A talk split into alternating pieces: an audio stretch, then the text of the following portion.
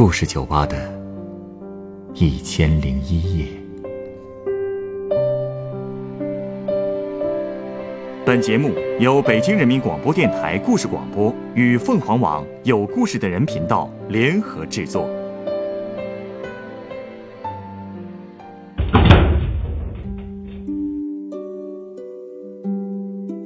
欢迎光临故事酒吧。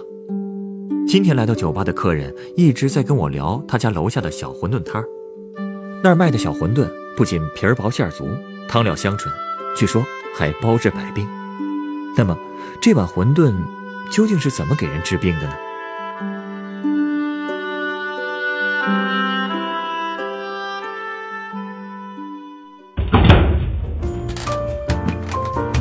欢迎光临。哎呀，这北京的酒吧就是不一样哈！你这是来这儿出差啊？哎，算是吧，也是来看一个吃友。什么？吃友？是啊，是我还在重庆的时候吃馄饨认识的。吃馄饨？对啊，我以前住在重庆的花园小区，楼下有家开到很晚的馄饨铺子。哎，说是铺子，呃，但也就是小摊儿吧，卖的就是那种上海老街的小馄饨。那馄饨皮薄馅足，汤也很香。不知道这老板娘用什么秘方做的，反正我是能把碗一口喝见底儿。这么好吃啊？那生意一定很好啊？可不是，白天人来人往的还不算，单说人家夜班回来的，哎，就你这样的下班时间回去，肯定是要点上一碗小馄饨的。你想，拌着香菇的肉馅馄饨，那味道可是不用说了吧？而且还是每天现熬的鸡汤，谁能忍得住不热热的喝上两口啊？哎，不仅是馄饨，还得就着门前卖的煎饼果子才能大吃特吃。现在说着我都想吃两口了。瞧瞧你啊，把我都说馋了。哎，而且我告诉你啊，你猜这一顿多少钱？多少？一碗馄饨加一个大煎饼，才十五块钱。哎，真不算贵啊，是吧？我就说这老板会做生意。说起来，我和这馄饨摊的老板娘沈妈还挺熟的。她有五十多了，性格特别温和，待客的时候总是笑眯眯的。我叫她沈妈，她也乐呵呵的答应。煎饼摊的老板是她的一个远房表侄，也老喜欢笑。姑侄两人的那块小地方，虽说店面挺小的，但是让人觉得很温馨。我总爱去，也是把那儿当做了个说话聊天的地方。这看样子你是去了不少次了。是啊，我这人挺长情的，喜欢的吃的就是一连吃上个把月也不觉得烦。哼，哎，更何况这个小摊儿真的让人特别舒服。你想象一下啊，每天晚上你回到家，看到在昏黄的街灯底下有个冒着热气的小摊儿在迎接你，多温暖。嗯，确实能想象出那个画面，跟油画似的。哎，也就是说，你的那位朋友也经常在那儿吃馄饨是吧？嗯，对，看来也是住在附近的邻居。嗯，算也不算是邻居啊？什么意思啊？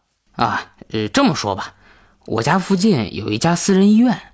哎呀，说实话，那医院水平真不怎么高。我就去看过一次感冒，那么小的病，竟是硬是给他们拖出了小半个月才治好，时间没少费，还花掉了我大半个月的工资。你说这不坑人吗？不会是那种黑心医院吧？哼，反正我是再没去看过病，但来这家医院看病的人却总是很多。大概是因为他广告做得好吧，号称擅长治疗各种疑难杂症，癌症啊、肿瘤啊什么的。哎，怎么说呢？大概是人到了生死边缘，总是容易病急乱投医吧。而且要是得了这种大病，治疗大多旷日持久，花的钱肯定更多。所以来这儿看大病的不少病人家属都在我们小区租房，节省开支。这一租房就能看见啊，呃，应该是能闻见我们楼下的馄饨香。我半夜去吃小馄饨的时候，也就时常能碰到看病的租客。因此，我们经常跟沈妈开玩笑说：“哎，你这小馄饨是不是能包治百病啊？”沈妈也总是笑呵呵地说：“是啊。”呃，也就是说，你的这位朋友，他是租住在你们小区，长期在医院看病的病人。嗯，对他姓刘，年纪跟我爸差不多大，所以我叫他刘叔。哎，其实一开始我真以为他就是个普通的邻居，所以我才和他挺不对付的。啊，这普通邻居和不对付有什么关系啊？哦，我说的是吃馄饨煎饼的事儿。刘叔这人啊，太矫情，吃个馄饨煎饼还搞什么穷讲究，非要分开吃。他还常说鸡汤热滚滚的，这么烫吃下去会影响胃里的敏感度。这是在品味高档大餐吧？可见这沈妈的馄饨做的有多好吃。嗨，你不觉得特装吗？在地摊吃东西哪儿那么多讲究啊？可他从来都是先吃煎饼后吃馄饨，对煎饼是细嚼慢咽。不过两三口就能吃完的东西，一定要细细品味。吃完还要用清水漱口三次，才肯继续吃馄饨。嚯，这个还真是有点装了，简直就是难以理喻啊！所以我有一次和他开玩笑说：“哎，叔，我这儿有湖南的君山银针，您要不拿这漱漱口，指不定能吃出满汉全席的味道呢。” 刘叔也没生气，还回我说：“哎，不了不了，再好的茶也会影响食物本来的味道。”说完，还特别认真地擦了擦嘴角。你说装不装？我直接就脑补了一下他出去吃席的场面，恐怕他得背着瓶超大的矿泉水，用来专门漱口吧。就冲他这斯文劲儿，他吃一碗馄饨的功夫，我能吃下去五碗半。所以每次看到他，我就特别别扭。可是大概是和他的作息时间相似吧，我还总能碰见他。而且我吃的狼吞虎咽的时候，他还总会敲我头，说我吃这么快干什么呀？别跟他似的，回头吃病了。也就是那时候，我才知道他生病了。哎，难道说他的病和吃有关系啊？对，是食道癌早期啊。怪不得他会吃的这么慢。嗯，他说他就是想记住食物的味道。所以他才老是抱着碗坐在我面前，呃，像个教书的老先生，瞪着我，让我慢点吃。其实我吃饭快这个毛病是从高中落下的，课业紧张，吃饭更是跟生吞一样。三年养下的习惯，哪能说改就能改过来呀？刘叔看我总是不改，就老是坐在我对面和我唠叨，说自己年轻的时候是干石油的，风餐露宿，也和我一样。吃饭火急火燎的，他们那时候吃面条，滚烫的面条吹都不吹就往肚子里倒，这样老是吃烫的，就烫出了食道癌。所以他就劝我说：“现在条件好了，没人跟我抢，吃饭就别那么着急。”原来是这么得的病啊！哎，是啊，哎，所以我被他唠叨的没辙，每次在他面前，肯定得把馄饨呼哧呼哧的吹凉了再吃。他看我吃的没那么着急了，就笑眯眯的看着我说：“这就对了。”然后有一天，他看着我吃馄饨的时候，忽然就没头没脑的说了一句：“我儿子也最喜欢吃馄饨了。”这刘叔还有个儿子，我那时候也是刚知道，因为从来没见过呀。而且一提到他儿子，他眼眶都有点红了。看来啊，他和他儿子关系不好。嗯。那所以一开始我也没多问，他也没再提。不过他确实是在一天天的变瘦。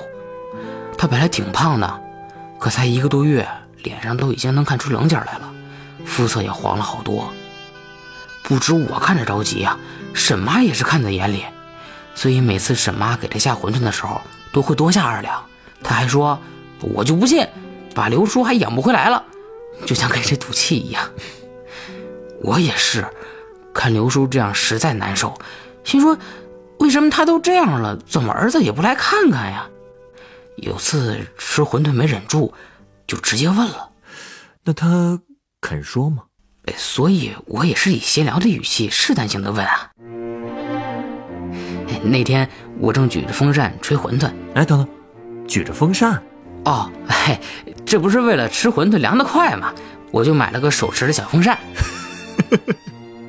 好家伙，这吃个馄饨还得动用这么多家伙事儿啊！这不是被刘叔教育的吗？呃，当时刘叔的馄饨也刚做好，我就把刘叔的碗也接了过来，一边帮他吹，就随口问了他一句：“你生这么重的病，家里人就没个人陪着吗？”哎呀，没想到只是随口一问，他竟然半天没说话。但最后他还是开口了，他说他儿子不认他了。为什么呀？刘叔说他离过婚，二婚娶了个比自己小快二十岁的老婆，所以跟前妻和儿子闹得很不愉快。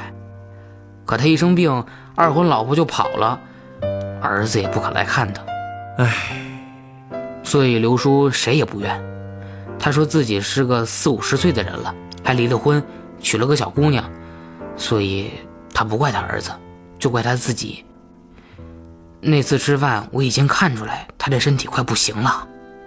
我弟给他吹的不烫的馄饨，他也只吃了几口就吃不下去了。那次聊完之后，刘叔虽然也经常会来馄饨摊，但是他开始不吃鸡汤小馄饨和煎饼了，而是改喝粥了。哦，我忘了提了，沈妈的店除了卖小馄饨。也卖皮蛋瘦肉粥和清粥，我有时候也喝点。他家粥也不错，就着辣白菜和酸萝卜，开胃又爽口。不过这些小菜，刘叔恐怕也吃不了吧？唉，是啊，可光喝清粥也没胃口呀。不过沈妈也是厉害，她打听到刘叔是江浙人，爱吃甜，她就特地查了查食道癌吃什么好。刘叔还没喝几天粥，沈妈就新开辟了冰糖雪梨粥。为了给刘叔补充点营养，他还特意在刘叔的粥里面再加了些牛奶进去，闻起来我都觉得有胃口。这沈妈呀，真是个有心人。嗯，可这份心也没管多大用，因为刘叔喝粥也没能喝多久。起初他还能勉强喝下一碗，可后来就连来的次数都很少了。从一周三次变成了两三周都见不到一次。后来一打听，他已经住进医院了。但我们想，他就一个人，也没人给他送饭，大概也只能吃吃医院做的病号饭了。沈妈天天看不见刘叔，也很担心，所以有一个周五晚上，他就问我周末有没有空，想和我一起去看看刘叔。你们去了？去了。他怎么样了？哎呀，一去我们都傻了。我觉得躺在病床上那个人，哪儿还是板着脸监督我吃慢点的刘叔啊？简直像换了个人。他鼻子里插了根管子，瘦的都已经脱相了。我不知道为什么刘叔的病情发展的这么快。后来旁边的小护士偷偷告诉我们，其实刘叔这病发现的早，最好的方法是手术治疗。可他不愿意，就一直保守治疗。保守治疗就保守治疗吧，好歹要积极配合呀。可他情绪还一直不好，这对治疗效果的影响很大，所以病情也就因为这个恶化的很快。哎呀，和家人的矛盾不解决，他的心情恐怕是好不起来的。是啊，而且我后来才知道，一般得了食道癌这种病啊。用的都是胃插管，就是从嘴里伸根管子进去。但刘叔用的是鼻饲法，就是从鼻子里插根管子。说起这个，那小护士还挺生气，因为食道癌患者用鼻饲法的风险是很大的。可刘叔非要这样，他说他是害怕等到儿子来了，自己没办法说话。唉，他是真想儿子呀。那就没有什么办法让他儿子过来看他一眼。我也这么想啊，看着刘叔难受，我和沈妈心里也不好受啊，所以出了病房，我就问那个小护士知不知道刘叔儿子的手机号码。还好那小护士说知道，可他们打过，人家儿子总说自己忙，死活不来。但我还是把号码要来了。你打了？打了，电话还真通了。他怎么说？一开始他态度还挺客气，但我一提到刘叔，他立马换了语气。我还没说到刘叔现在的情况呢，他就直接跟我说他不想见他爸，别再给他打电话了。然后啪的就把电话挂了。我想这哪行啊，就又绕回了病房，拍了张刘叔的照片，给他发了条彩信过去。我在彩信里和他说，他坚持不敢插胃管，就是想和你说说话。话都说到这份上了，他总不会还一点反应都没有吧？唉。有倒是有了，他后来回复我说，他不会来的，但同意给刘叔通个电话。哎呀，也行吧。是啊，所以我赶紧把电话拿给了刘叔，然后就拉着沈妈躲在了病房外面。虽然听不清里面在说什么，但我看见刘叔在偷偷的擦眼泪。那后来，他们是不是和解了？嘿，你怎么知道？否则你也不会来北京看刘叔了呀。嘿，对对对，打完那通电话后不久，刘叔的儿子就来了重庆，还决定把刘叔接来北京治病。临行前，我们在沈妈那儿又吃了点东西。沈妈用保温盒装了满满一罐鸡汤小馄饨，给了刘叔的儿子，让他尝尝，还和他说，总听刘叔说他儿子喜欢吃小馄饨，今天终于可以让他尝尝自己的手艺了。沈妈还告诉他，要是喜欢吃，就来个电话，他把配方告诉他。这沈妈呀，真是个好人呐。是啊，刘叔和他儿子听得都笑了，还说沈妈这小馄饨可是宝贝，能治癌症。没错，把心里的病给治好了，再大的病啊也都不怕了。嗯，哎，那刘叔现在怎么样了？哎，你别说，这心情一好，治疗效果就好。他做了手术，一直是儿子在照顾他。听说他前妻也来看过他，所以现在人很精神，又是整天笑呵呵的了。太好了，真替他高兴。哎，对了，你稍等啊，我要送你一杯鸡尾酒。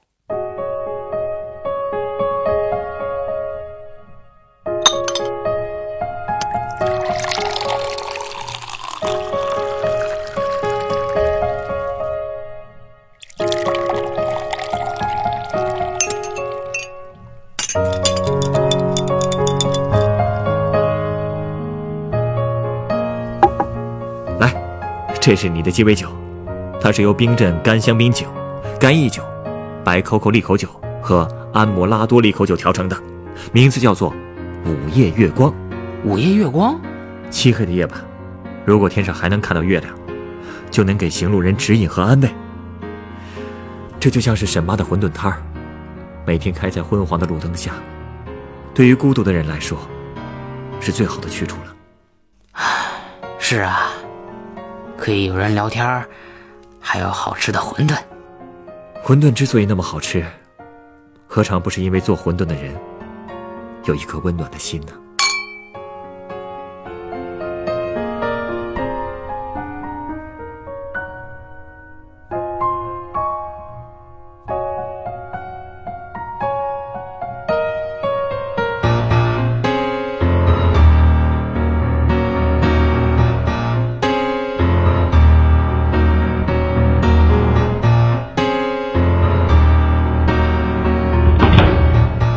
本故事选自凤凰网有故事的人独家签约作品《深夜食堂》，包治百病的小馄饨。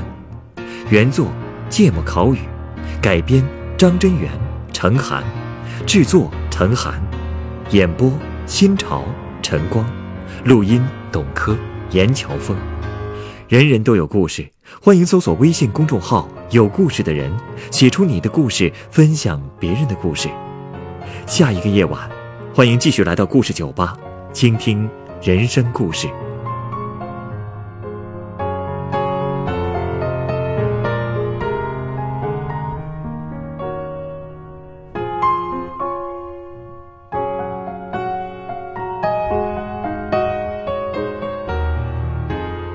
收听最新节目，请关注北京故事广播，工作日每晚九点播出的《故事酒吧》的《一千零一夜》。